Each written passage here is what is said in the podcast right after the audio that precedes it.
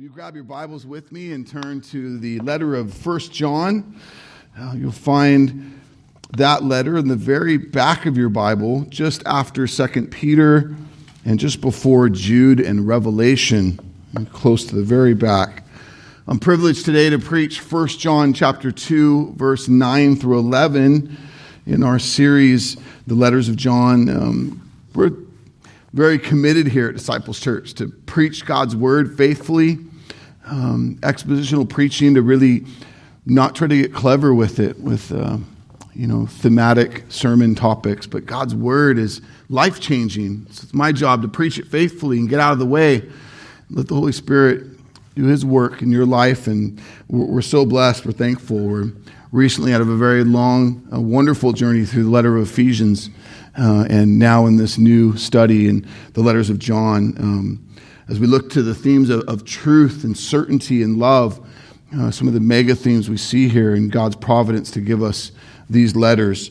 Um, what a joy it's been so far. I mean, some of you said, man, he just gets right to it. Praise God. Um, thankful for just the way he got ordained for John to write this letter, the blessing that it is to us still today. God's word is at work. Um, I just want to say thank you for your prayers uh, for me being out last week. If, if, those of you who know me know that I've got to be really, really in bad shape to miss Sunday. Uh, I, I, was shaking in the middle of the night Saturday a couple times, going, I, can still make it. Um, and uh, so Steve did a wonderful job. I'm blessed by that brother. Thankful for uh, his work in Philippians, and uh, personally just encouraged myself by last week's sermon. Thankful to be back with you today. If I haven't had a chance to meet you yet, I look forward to doing that. Um, God's doing awesome stuff in our historic church, in our 130 30 year of ministry. God's just at work in marvelous ways. We're excited to be um, serving Him and making much of His name. Today we read John's ongoing emphasis uh, to love um, and not hate, uh, to walk in the light and not in the darkness. Uh, what it truly looks like to know God and to honor him with our lives. So look with me at this passage and um, trust that God has good things for each of us today as we do. 1 John chapter 2 verse 9 through 11. Whoever says he is in the light and hates his brother is still in the darkness. Whoever loves his brother abides in the light, and in him there is no cause for stumbling. Whoever hates his brother is in the darkness and walks in the darkness and does not know where he is going because the darkness has blinded his eyes. The context of John's words here are that there were false teachers uh, promoting the idea that you could know God, you could be good with God without Jesus, essentially.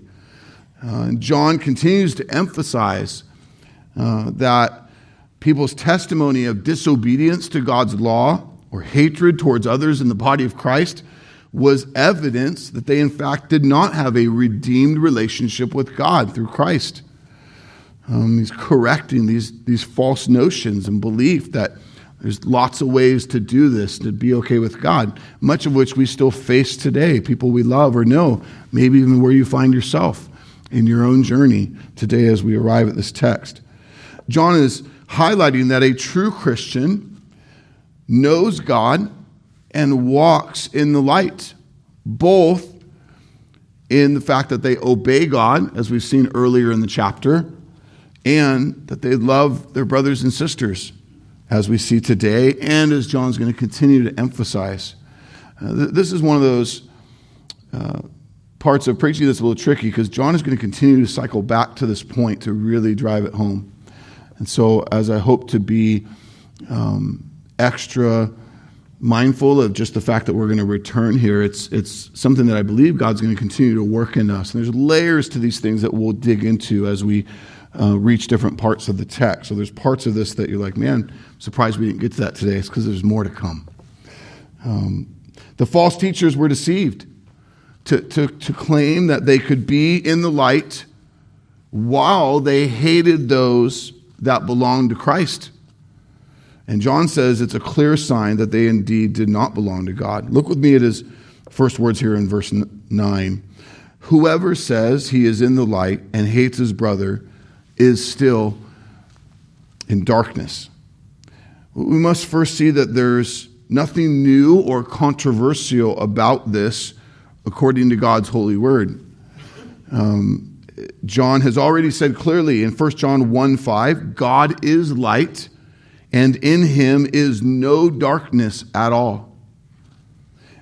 Old Testament prayer that David says in 2 Samuel 22, verse 29, speaking of the spiritual light of God that dispels spiritual darkness, he says, For you are my lamp, O Lord, and my God lightens my darkness. John also says in 1 John 1 6, if we say we have fellowship with him while we walk in the darkness, we lie, we do not practice the truth. Intellectually, light is truth, darkness is deception, ignorance. Morally, light is purity and righteousness, and darkness is evil and what is self serving. God's word is clear, church, that in 2 Corinthians 6:14 that light does not have fellowship with darkness. The reality to which one belongs according to what John is saying here, is not known in their proclamation, but in their action. That's his point. There's people who are saying they are good with God, but what we're seeing, what we're looking for is the evidence of that according to God's word. All right, to reveal the deception, to reveal the lie that they themselves are believing or that they're promoting that others, hey, you can, you could be good with God in these other ways. Let's go further into this verse. Whoever says he is in the light and hates his brother is still in darkness. John starts verse 9 with whoever says. Some of the other translations say anyone who claims. Anyone who claims that they're in the light but hates his brother is still in the darkness.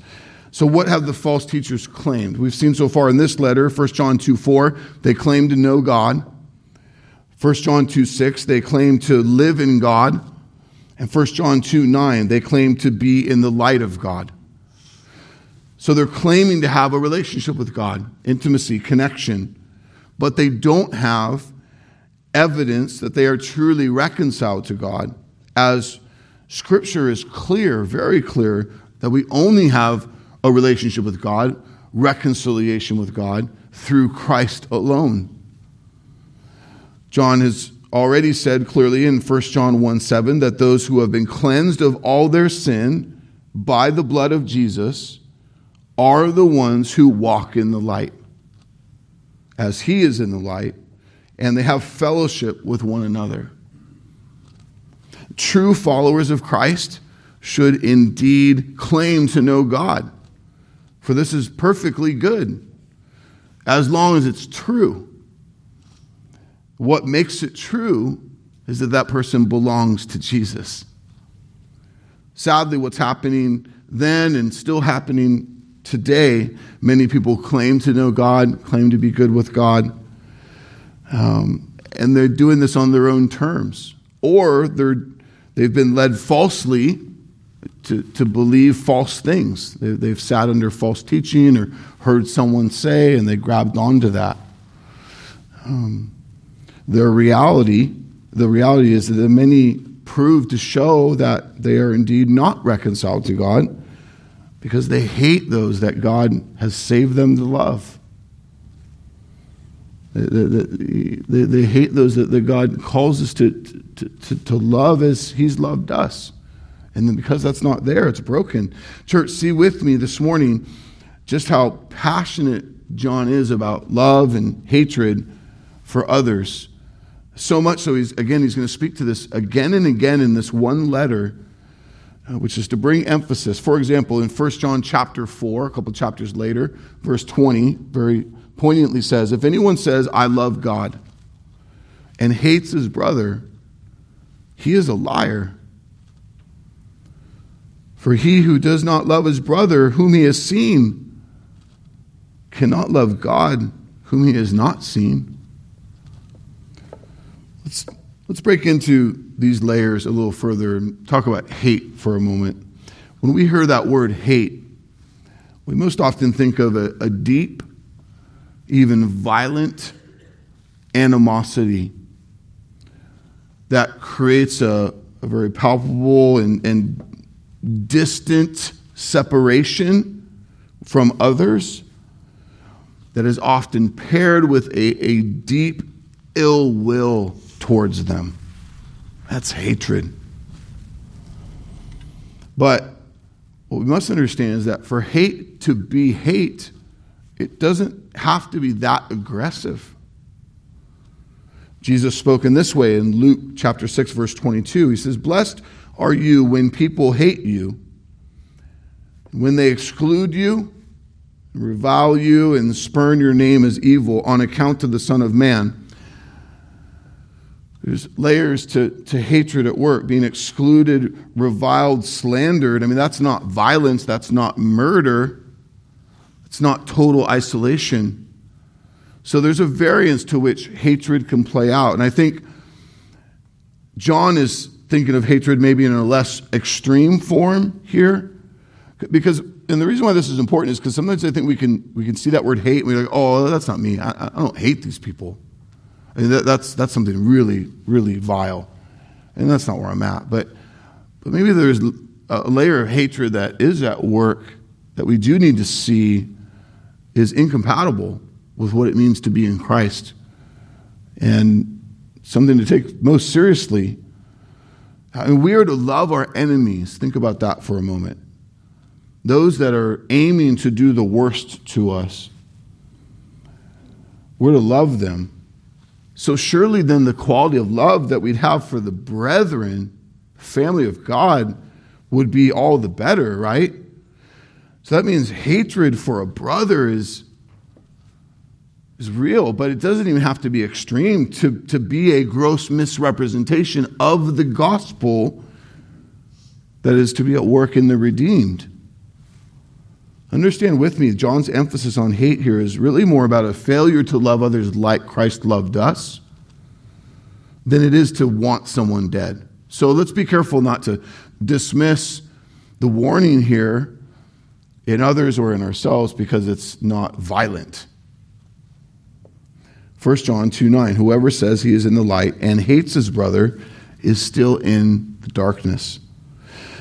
Christian, what you say is not enough.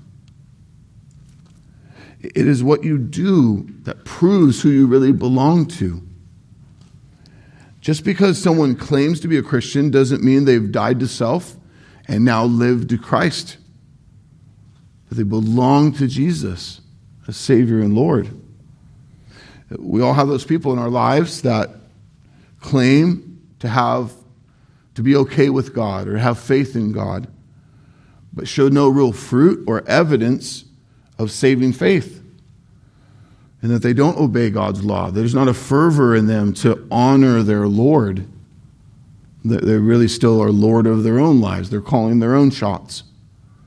And there's also a, a lack of love for brothers and sisters in the body that Scripture says is there when God gives you faith, awakens you spiritually the love of God at work in you. So we know people like that. Surely we all do. But what about you? I want you to be honest with yourself this morning. Do people know that you're a Christian because you say so?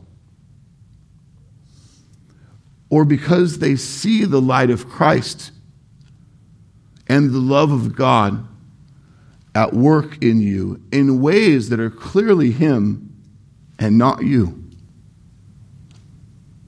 In verse 10 and 11, John's going to go further. He's going to give both the positive and the negative of the application of what he's speaking to here. Let's, let's go there with him. Look with me at verse 10. 1 John 2:10 Whoever loves his brother abides in the light, and in him there is no cause for stumbling. Understand with me, love and hate have no alternative. There's not like a third path. It's one or the other. Just as light and darkness don't have an alternative, there's no middle ground. Spiritually speaking, there's no gray area. You are in the light of God, illuminated, spiritually alive, or you are not. You're in the darkness, alienated from God because of your sin. John's point here is that you will reveal on the outside what you are spiritually on the inside. The brother or sister in Christ that truly and faithfully loves his blood bought family proves to be of God as there is a real abiding and remaining in the light. True faith gives us an endurance. This is good news. And it's a big part of what we're going to see throughout this letter. I'm excited about next week. We turn to a layer of certainty that is so important. John wants his brothers and sisters in Christ to be certain of who they are in the Lord. And I think a lot of times many believers are lacking a right certainty. And, and because we don't think about these things biblically and the way God has said they really work. But if you really belong to Him, there, there's an endurance. It, it, he doesn't have an okay batting average with those that He saves. Everyone He saves, Scripture is clear, you will endure to the end. He, he doesn't misfire. Jesus didn't. Jesus' blood didn't count to some people who, in the end, are not redeemed, not washed clean. Every drop, every part of it is perfectly used in God's sovereignty. And so there is an abiding, there's a finishing, there's a remaining that the Christian has. Are there seasons of struggle or stumbling? Sure. None of us are perfect this side of glory. While sanctification and growth and maturity should be happening, there still is serious struggle. But there's a remaining and abiding in the light. And I love John's emphasis here when he says, In him there is no cause for stumbling. The good news is that when you and I walk and live in him, in Christ, in the light, we have nothing to trip over. That's good news. In the same way, the love of God at work in the redeemed means that those around us have nothing to stumble over too, that we've put there in sin. In other words, there's, there's no offense we make for them because we are truly loving them. When we live in the love of God that's selfless and truthful, we give our brethren, our brothers and sisters in Christ, no reason to be tempted or offended unless they are giving themselves to sinful or selfish deception. Jesus warned against people who caused offenses or temptation in others. He said in Matthew 18, 7, Woe to the world for temptations to sin. It is necessary that temptations come, but woe to the one by whom the temptation comes. Paul likewise warns the, the church that we should decide to never put a stumbling block or a hindrance in the way of a brother. Romans 14 13. The love of God at work in those who are truly redeemed means we will love each other so much that I, we don't put sinful temptations or stumbling blocks before them. And that's wickedness at work, that I would have a gripe or a beef, and so I want to see you fall. Right? See, see the self servingness of that, the wickedness of that. No, the love of God in us doesn't long for that for each other. Even when we're, our expectations are not being met, even when maybe we're even being mistreated, the love of God overcomes that. Now, there's something careful we need to have here because I think we can tweak this verse and make it say something it's not. What this doesn't mean is that our, our truthful love won't be hard to be received at sometimes, right? In other words, sometimes love in truth is hard to receive, and someone who's having a hard time hearing it might call foul, right? So they, what we don't get to do is look at this verse and go, "This is a stumbling block. You're doing this wrong." because I don't like it. No, not if that love is in truth. right? And, and God's word gives us the marker to know if it's truth or not. It's not ethereal. We don't have to guess at it. We can test it.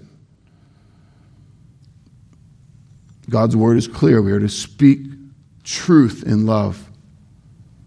Ephesians 4:15. So our love needs to be genuine, not fake or hypocritical. It needs to definitely not be people pleasing. Um, in our flesh, we're guilty of loving people the way they want to be loved because of what that gets us. That's a self serving thing. That's not the love of God. The love of God honors God, it loves in truth, even if that's hard. We honor God in how we love, and therefore we don't get caught up in doing or saying what people want us to say just because it makes them happy, right? often what is most loving and truthful is hard for another person because of where they're at in their journey. So when John says there's no cause for stumbling, he's not saying that love is to avoid truth if the other person's going to struggle with it. Okay, we don't we don't read that here. That's not what this is saying. Uh, all too common uh, example of this might be how parents would bend the way they should rightly love their child, kind of give in to what the child wants. And in the end, that's not really loving the child. Um, we can't, in the name of love, just do what the other person wants. In the end, that's far more detrimental for them than to love them in truth. Right? That's to really love somebody. So again, when John says there's no cause for stumbling, he doesn't mean the person has to like the way you love in truth. It means when you truly love them with God's love, you give them no temptation that's sinful, nothing sinful or wicked to stumble on, nothing that leads them to darkness. No, your love for them points them to the one who is the light. Jesus. Before we move on, notice John's emphasis on abiding here. This is a consistent word we're going to see and such an important one. There's so many days, church, where we can become guilty of just kind of going through the motions. And if we belong to Jesus, if these days are His, then we need to be abiding in Him. Uh, illustration of the vine and the branches is continues to prove to be such a blessed one in that, you know, it, Christianity is not just plugging into the vine, getting kind of a charge of, and then we go out and try to do it. A branch apart from the vine doesn't grow fruit. So our, our Christian journey, our days, our hours, is, is a cling to the vine that is Christ. It's a deeper devotion to Him. Christian growth is not out. It's not, I need to be more self controlled and patient. That's a, that's a man worked thing. That's, that's religion. Christian growth is into Christ. Your heart, your affections, your longing, your passion is for Jesus. And as we cling to Him, trust in Him, obey Him, God produces fruit in us. That's why it's called the fruit of the Spirit, not the fruit of you. So are, are we abiding? Are we clinging to Him? Are we fixed? That's what abiding means to remain, to endure, to be steadfast. Is there a, a walking with Him in it all? Your long standing, ongoing testimony is not one of sinful hatred towards others, it's, it's loving. That's that's the fruit of an abiding relationship in Jesus. This is John's point.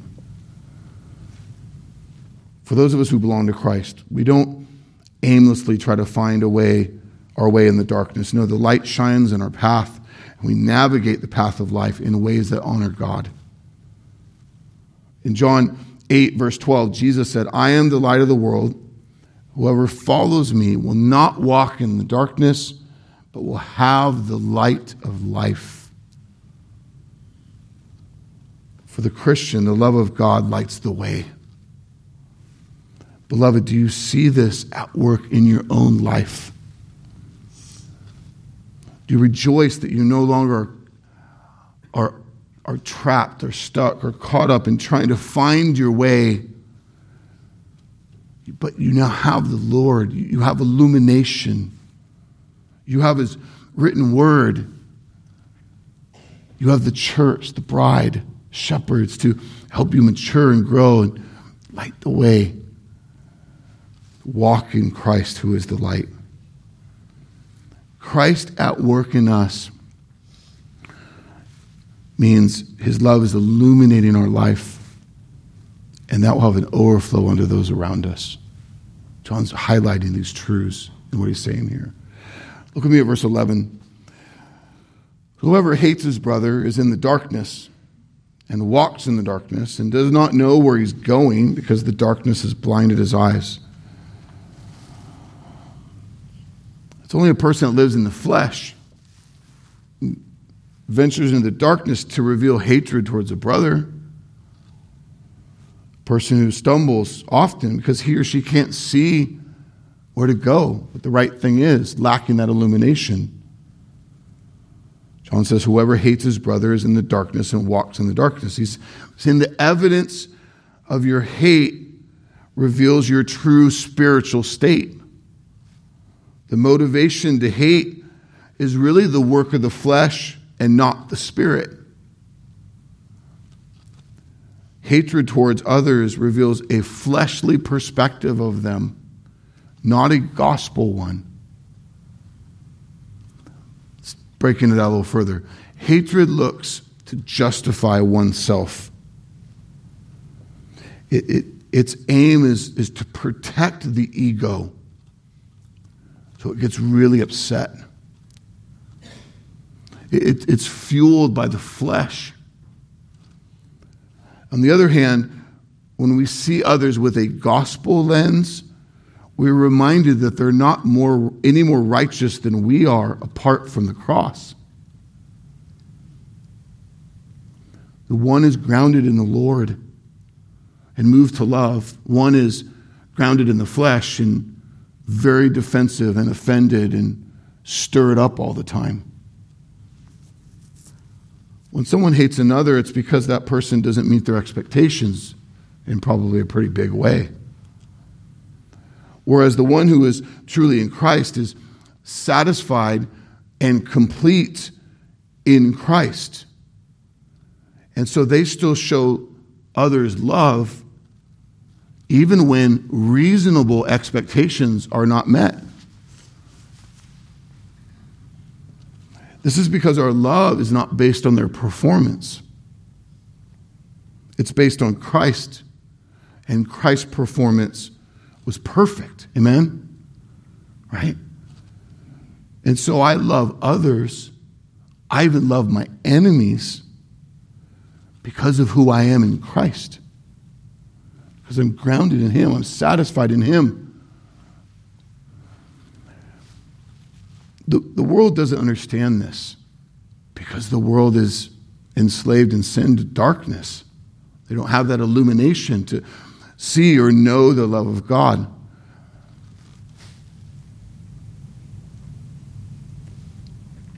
All they know is, is the flesh, and the flesh wants vindication. John says, Whoever hates his brother is in the darkness and walks in the darkness. The practice of hatred towards others is evidence that the heart is still trying to find its way. And so we get really offended when that gets messed with. And, and he's saying this is evidence you're still walking in the darkness. You don't know the illumination of Jesus. Evidence that they have not been liberated by the light. Their identity is not grounded in Jesus, and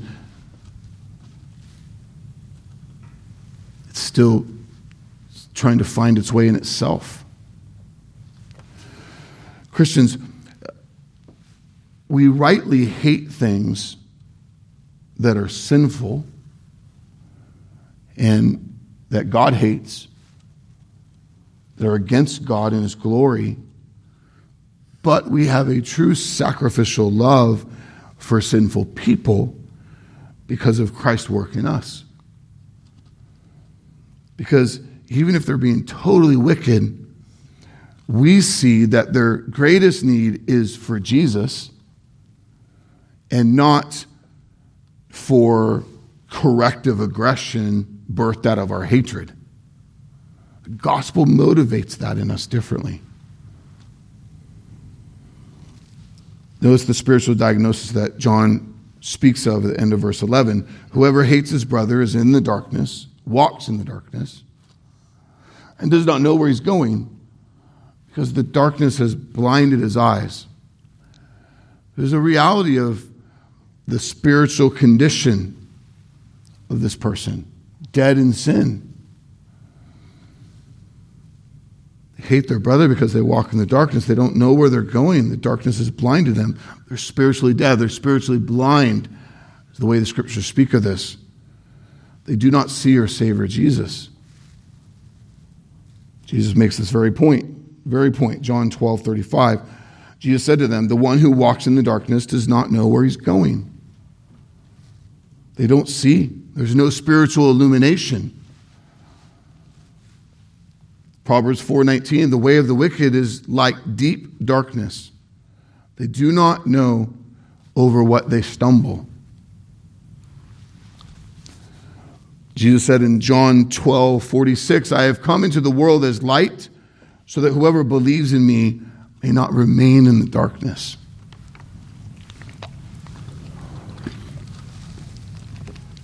The negative side of what Jesus is saying here is that whoever does not believe in him remains in the darkness.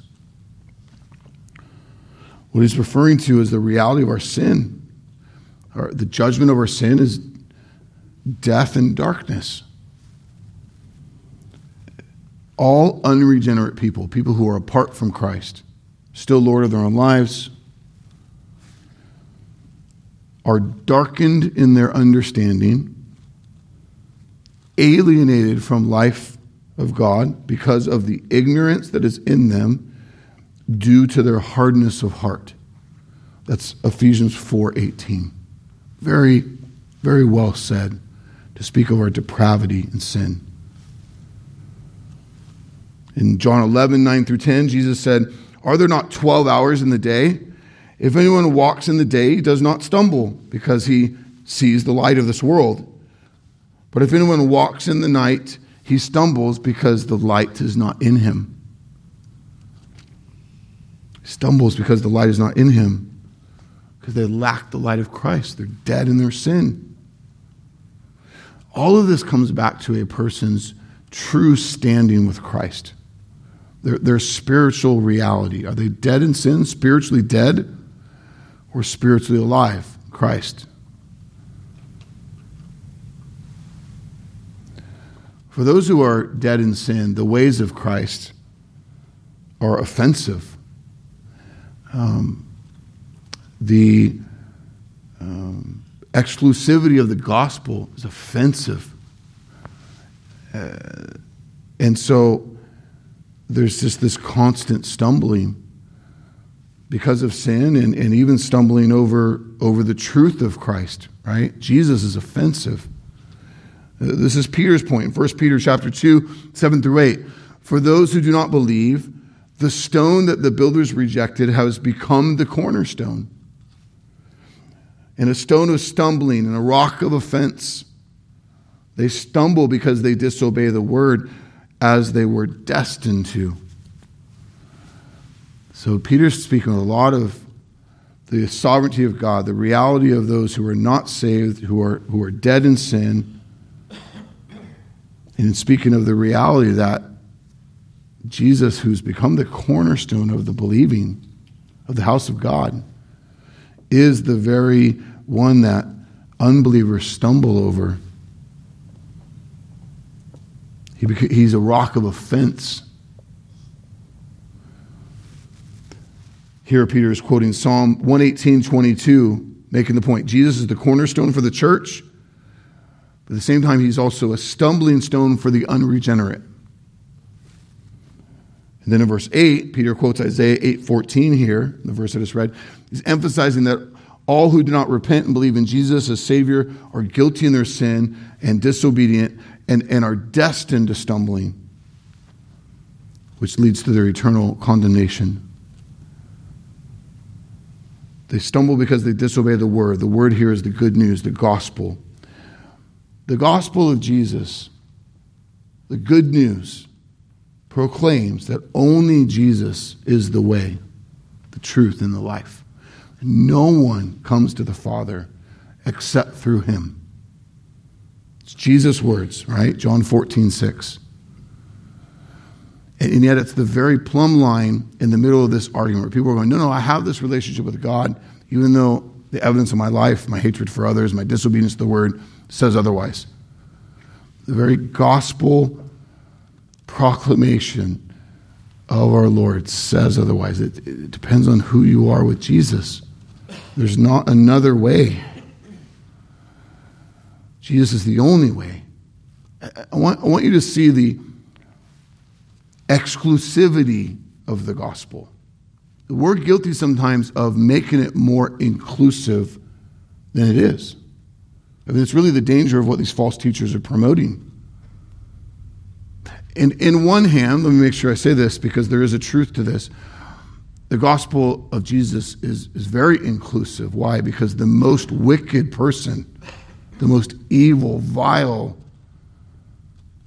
human being can be saved, forgiven, set free by the blood of Jesus because of the grace of God. Right? That's amazing. That's why grace is amazing. But, but that doesn't mean that getting to God is this wide road, this real inclusive thing. No, it's actually very exclusive.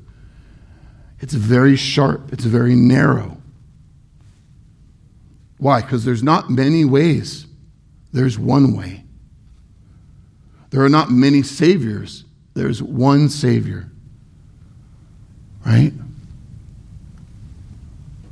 This is one of the biggest ways the lost or the unregenerate stumble over Jesus' words or over the gospel of Christianity because of its inclus- because of its exclusivity. I mean, our culture just if you just look left and right, is, is just on a dead set path to make everything okay. Everything gets to be included. I mean, it's just, it's, it's ridiculous how fast culture is running after that. That very approach to life is war with the spiritual truth of what is love, what is truth, what honors God, is Jesus, is the gospel. It's it, what is life? It's not all this other stuff that the world's promoting. You find your joy, your identity, your happiness in this stuff. That is the deception. That is the lie of the devil at work around us. And so Christianity is guilty of even much of Christianity or churches or Christians are guilty of even climbing into a thinking where we remove some of that exclusivity and we, we soften it, thinking somehow that's going to like make it a little more uh, um, appeasing, a little more attractive. But you, you don't make the gospel, you don't make Jesus more attractive to someone who's dead in sin. It comes back to the fact that salvation belongs to the Lord. They have to have their heart illuminated, have to have spiritual life. So we don't help things to put aside scripture and to kind of talk with people we love or people who are around to kind of soften this thing, thinking somehow it's going to make it a little more accessible to them. No.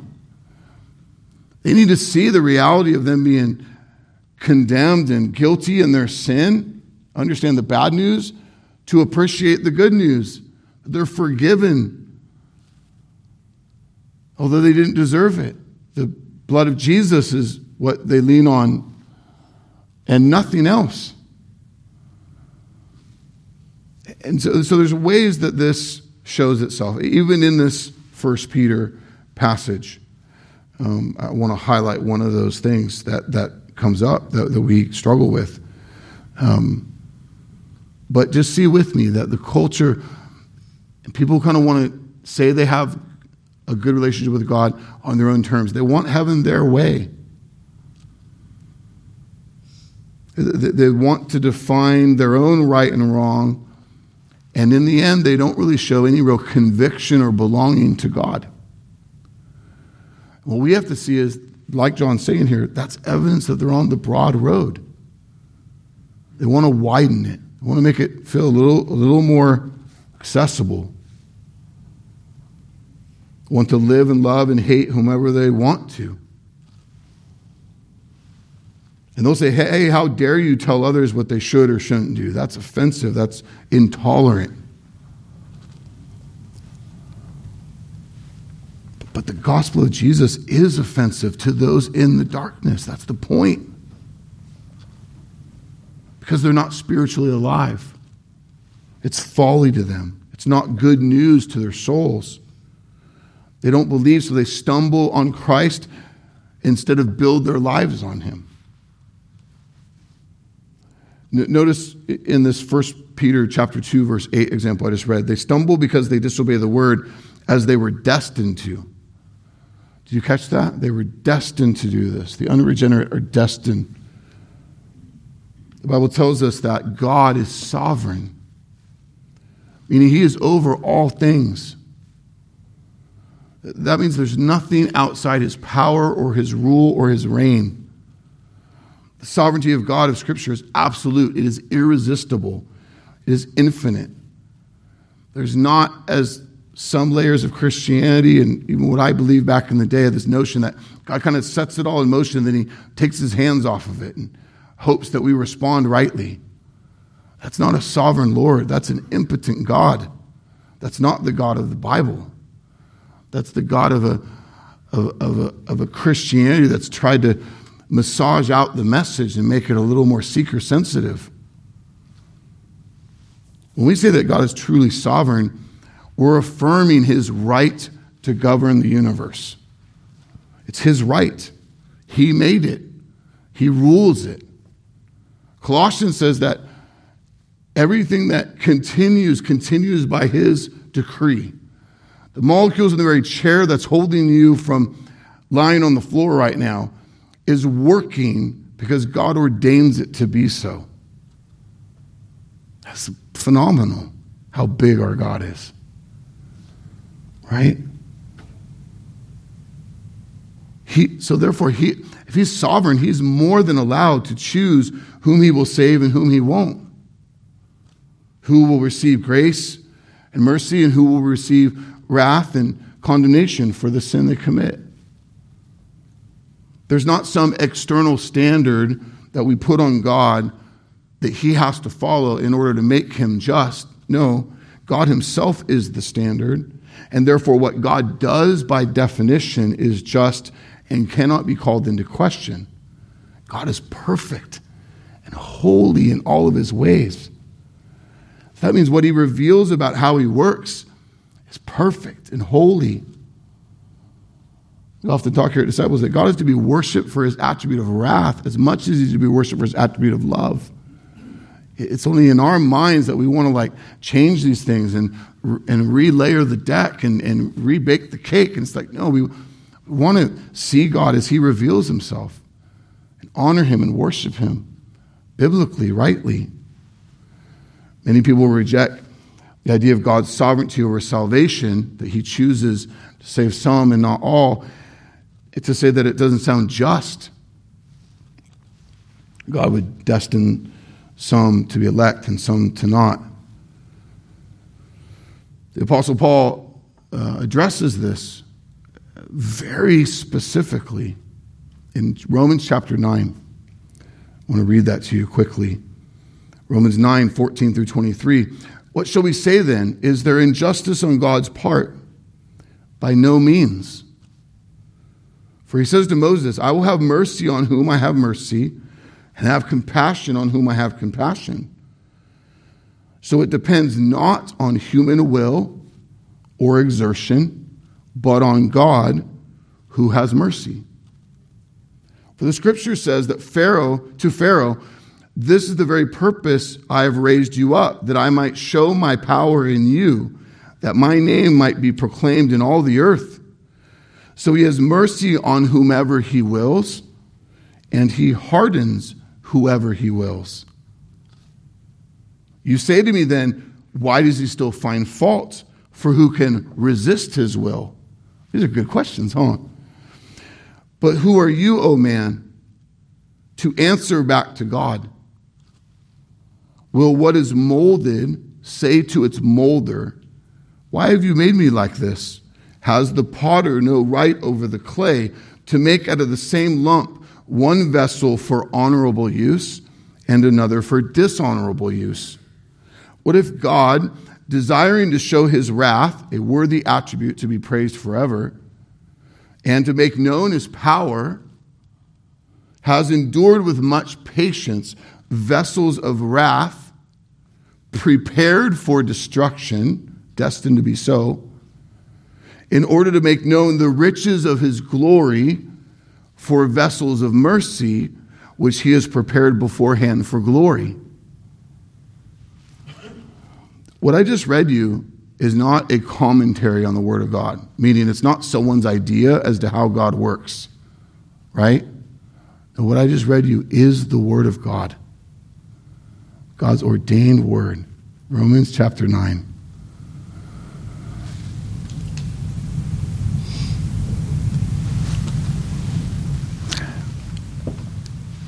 A sad reality as to how we, we soften and we, and we dilute these things. A sad reality when talking about Romans 9 is most churches never preach Romans 9. You'll have pastors do a whole um, tenure and skip preaching Romans 9. Why? Eh, this doesn't adjust very well for people right? Or, or, they, or they don't agree or they, or they don't understand it. And, and it's like, this is God's word. These, this is who He is, this is how He works.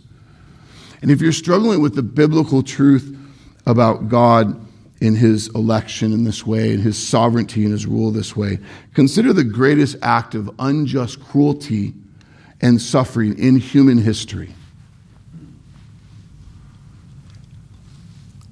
the execution of the only truly innocent man to ever live. The Bible tells us is the predestined will of God. Acts chapter 2, 23. This Jesus, delivered up according to the definite plan and foreknowledge of God, you crucified and killed by the hands of lawless men.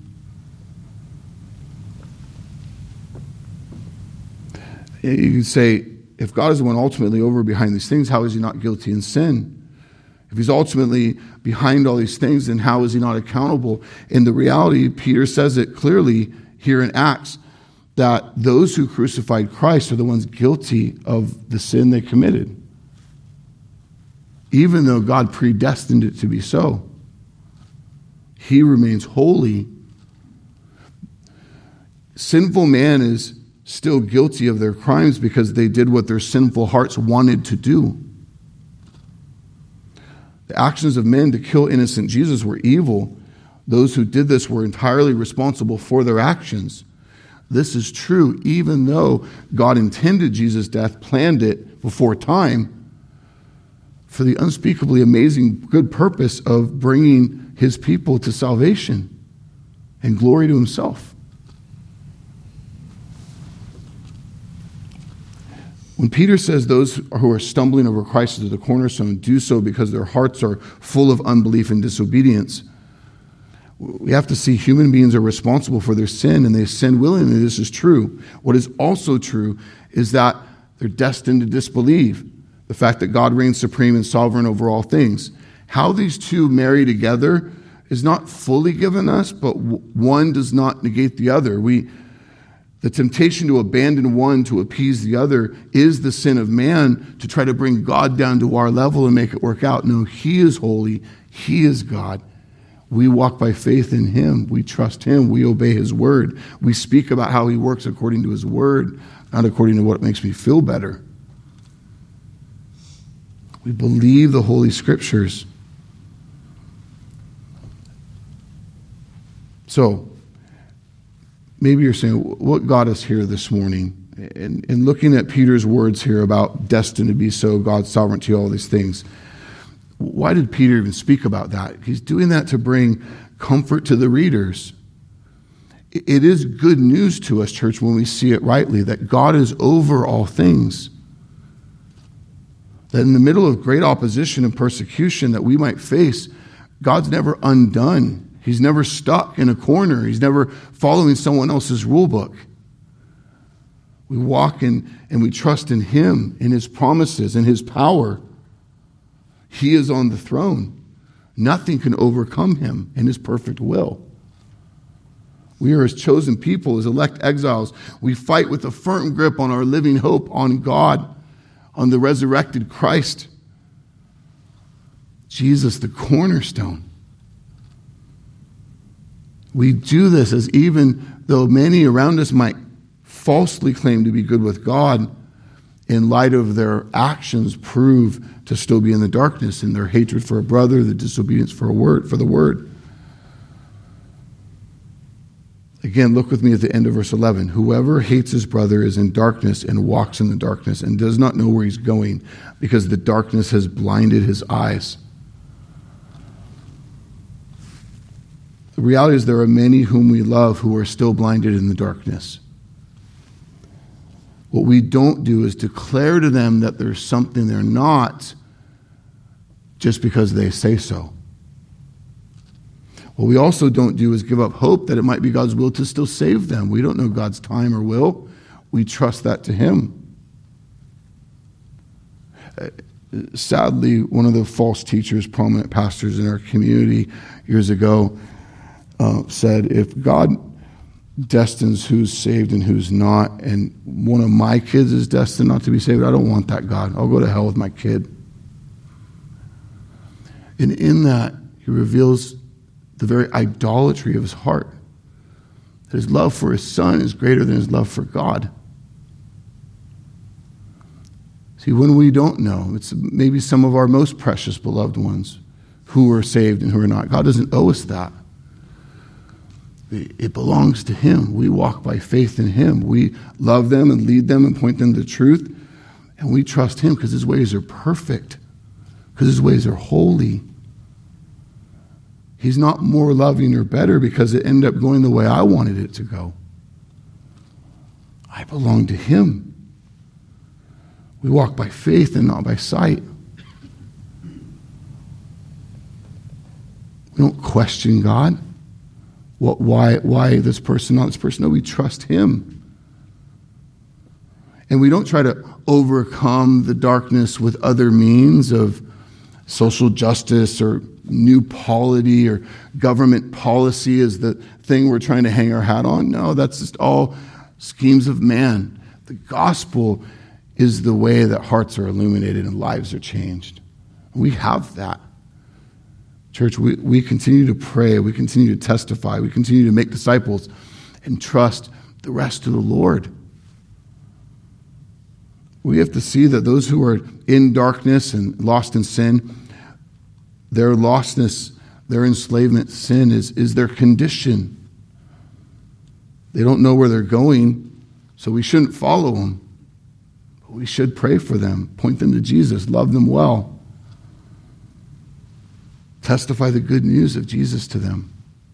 Trust God's perfect sovereign plan for them and that salvation belongs to the Lord. The world hates the idea of God being in control. Of God being in control. Um, they, they want it all to be accessible. They want it all to be on their terms. As Christians, where do we stand on that? Are, are, do we belong to Him? Or are we who He says we are? Do we do what He tells us to do? This is what it means to love others as God has loved us. If today you are still the Lord of your own life, maybe you've been in church a long time, but in the day you still call your own shots. You, you still decide what, where to go, what to do, what yay or nay.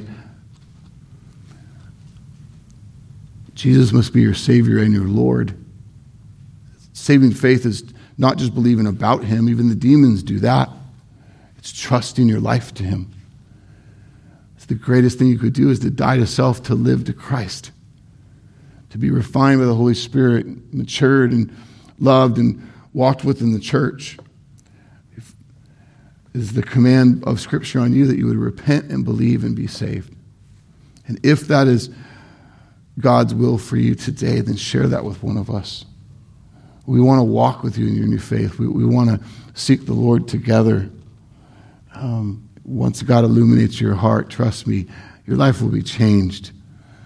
Um, and what a joy it is to be on that path with you. For those of you who are belonging to Jesus, you've trusted your life to Christ, you are blood bought family.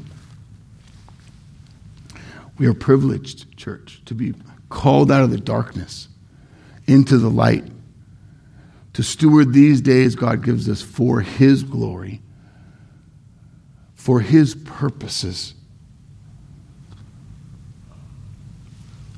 Even when that's really tough. I love how Scripture blesses us again and again. If you're struggling because things are not quite going the way you want them to, or you're facing some real suffering, just dig into the Word. Be reminded that the most faithful who came before us really suffered. They lost their lives, their loved ones. That, we, that we're reminded that we don't live for the things of this temporal world, for our own kingdom, our own plans, hopes. Die at the cross. We pick up God's plans. We, we want what He wants.